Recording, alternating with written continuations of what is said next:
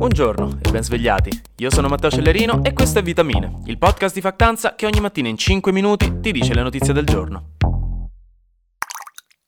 Oggi, raga, comincia la COP. Non il supermercato, ma la COP28, la conferenza sul clima più importante del mondo, visto che la organizza l'ONU, e che si tiene ogni anno in un paese diverso. L'anno scorso era stato in Egitto e c'erano state un botto di polemiche riguardanti il trattamento delle opposizioni politiche da parte del regime del presidente Al-Sisi.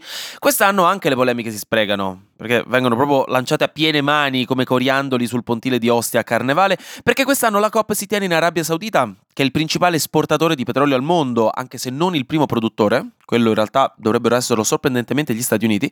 Comunque l'Arabia Saudita ha degli interessi enormi nel petrolio, ha fondato la sua immensa ricchezza o almeno la ricchezza della sua classe dirigente, tra cui il suo re Salman, proprio sui suoi giacimenti petroliferi. E non ha decisamente intenzione a breve di smettere di essere così terribilmente ricca, anzi sta continuando negli anni a fare lobbying e insomma no, a cercare di espandersi. L'ultima cosa ve l'ho detta qualche giorno fa, con il programma OSDP con cui vuole sviluppare un'infrastruttura in Africa che la renda dipendente dal petrolio. Comunque, indovinate un po', il presidente della Coppa di quest'anno, Sultan Al-Jaber, è anche il presidente della ADNOC, che è la compagnia petrolifera dell'Arabia Saudita, una delle compagnie petrolifere dell'Arabia Saudita. Questa cosa ha portato ovviamente un bel po' di polemiche, anche se qualcuno dice che è un bravo guaglione e che può utilizzare le sue conoscenze dell'industria petrolifera per trovare giusti accordi con gli altri rappresentanti del settore, però comunque molti non si fidano molto. Teniamo conto che la comunità internazionale non si aspetta che questa COP27 sia esattamente no, quella che svolterà le politiche mondiali. Sappiamo che questo è stato l'anno più caldo della storia, che abbiamo raggiunto un ennesimo picco di emissione di CO2. I piani per eliminare dalle equazioni combustibili fossili vengono costantemente osteggiati dai paesi ricchi e produttori. La Cina ha nei piani nei prossimi anni addirittura di aumentare la sua produzione di carbone. Insomma, pensate che gioia. E eh, a questa COP28 neanche parteciperanno il Papa, che vabbè sta male e oltre che portare un po' di vino durante le assemblee di nascosto non è che poteva fare chissà cosa, no? Per quanto uno gli voglia bene, ma soprattutto non ci saranno Xi Jinping e Joe Biden, cioè ci saranno altri rappresentanti di Cina e Stati Uniti, ma non ci saranno loro due, che sono comunque i leader del primo e del secondo paese più inquinanti del mondo, Cina e Stati Uniti. Quindi, insomma, per evitare la catastrofe climatica, noi dovremmo tagliare entro il 2030 intorno al 43% delle emissioni globali e secondo l'ONU i piani dei governi mondiali li taglierebbero solo del 2%. E non siamo messi benissimo, però vedremo cosa succederà, magari ci saranno delle sorprese. Secondo alcune proiezioni, entro i prossimi due anni, almeno, dovremo raggiungere il picco massimo di emissioni annuali per poi iniziare a scendere. Quindi, boh, speriamo bene. Invece, è morto Harry Kissinger, è morto il Fra. Kissinger è stato uno dei politici più importanti e influenti della storia statunitense, sicuramente degli anni 70, quindi insomma i vostri genitori se lo ricordano, chiedeteglielo. Fu segretario di Stato americano dal 1973 al 77, specialmente è famoso per la sua accoppiata con Richard Nixon, che anche questo è un altro fra ragguardevole che fu presidente degli Stati Uniti e sotto il quale esplose lo scandalo di Watergate. Kissinger viene ricordato per essere stato un politico estremamente pragmatico, che lavorò tanto in tutte le questioni geopolitiche e di politica estera in cui gli Stati Uniti Uniti erano invischiati all'epoca, in tutta la questione della guerra fredda, l'apertura dei rapporti con la Cina, la guerra in Vietnam.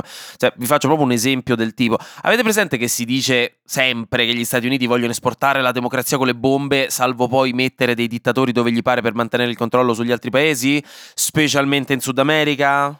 Specialmente in Sud America ai tempi della guerra fredda dove era necessario per evitare che il comunismo si espandesse? Ecco, Kissinger è uno dei principali motivi per cui si dice questa cosa, perché fu lui a sguinzagliare la CIA per aiutare Pinochet a diventare dittatore del Cile con il colpo di Stato del 1973. Questo per farvi capire un po' il personaggio. Quindi ecco, oggi Kissinger è morto a 100 anni ma molti non lo ricorderanno bene, mettiamola così. Era, insomma, no, il rappresentante di quell'America che avrebbe fatto carte false e che letteralmente fece carte false per controllare quello che voleva controllare e che commise crimini di guerra insomma, no? Che, che, ve li raccomando, perché lui stesso fu partecipe di quanto fecero gli Stati Uniti con il Pakistan, con il Medio Oriente, con Cipro, con Est Timor. Insomma, era oggettivamente un bravo diplomatico, cioè era bravo nel suo lavoro, chiaramente, però essere bravi nel proprio lavoro da diplomatici degli Stati Uniti molto spesso non ti porta automaticamente in paradiso con il tappeto rosso, mettiamola così. E lui ci ha messo del suo.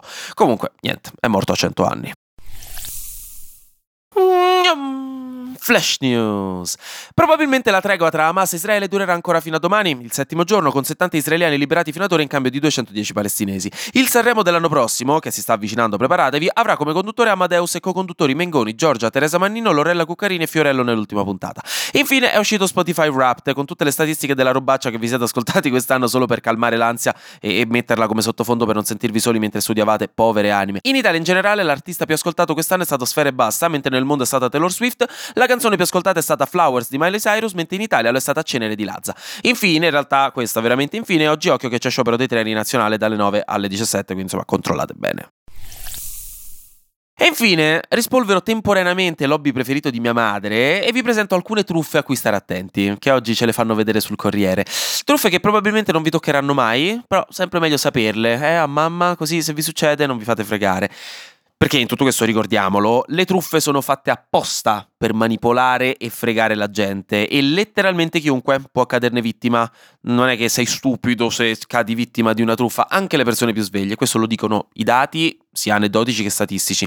La colpa se uno cade in una truffa non è di chi ci cade, ma è di chi fa la truffa, come la colpa di chi viene rapinato non è di chi si fa rapinare, ma di chi rapina, insomma, ricordatelo perché c'è sempre tanto stigma legato alle truffe, specialmente quelle sentimentali, però beh, questo è un altro discorso a parte molto interessante, però non ne parliamo adesso.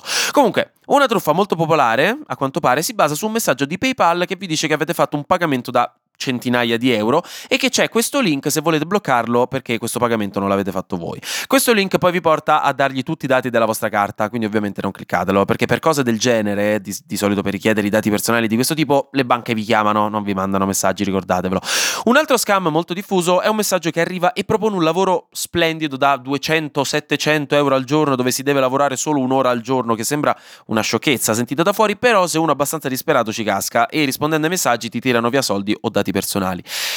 Di un altro ve ne avevo già parlato in passato ed è quando vi mandano un messaggio dove fingono di essere i vostri figli dicendo che gli si è rotto il telefono, che gli è caduto, gli si è bagnato e chiedono soldi per comprarne uno nuovo con la scusa dell'emergenza che stanno senza telefono. Un'altra ancora, in campagna sembra, soprattutto c'è un finto Italert, dove Italert è il messaggio di allerta per i disastri naturali, quello che abbiamo fatto le prove negli scorsi mesi ci hanno fatto venire un infarto. Prima o poi è successo in tutte le regioni e in campagna specialmente c'è un sito che si finge Italert, ma non lo è. E se si scarica, si scarica un'app finta che porta dei virus. Quindi, insomma, queste truffe esistono, sono molte, non fatevi fregare, però, proprio per eh, esserne consapevoli, e perché per voi può essere molto interessante, ce ne sono varie. Vi lascio l'articolo in caption con tutte le truffette, così ce l'avete tutte quante. Ve le studiate un po' e next time ve ne accorgete per tempo. Così evitate no, di spendere la pensione di nonna in uno schema Ponzi a tema natalizio.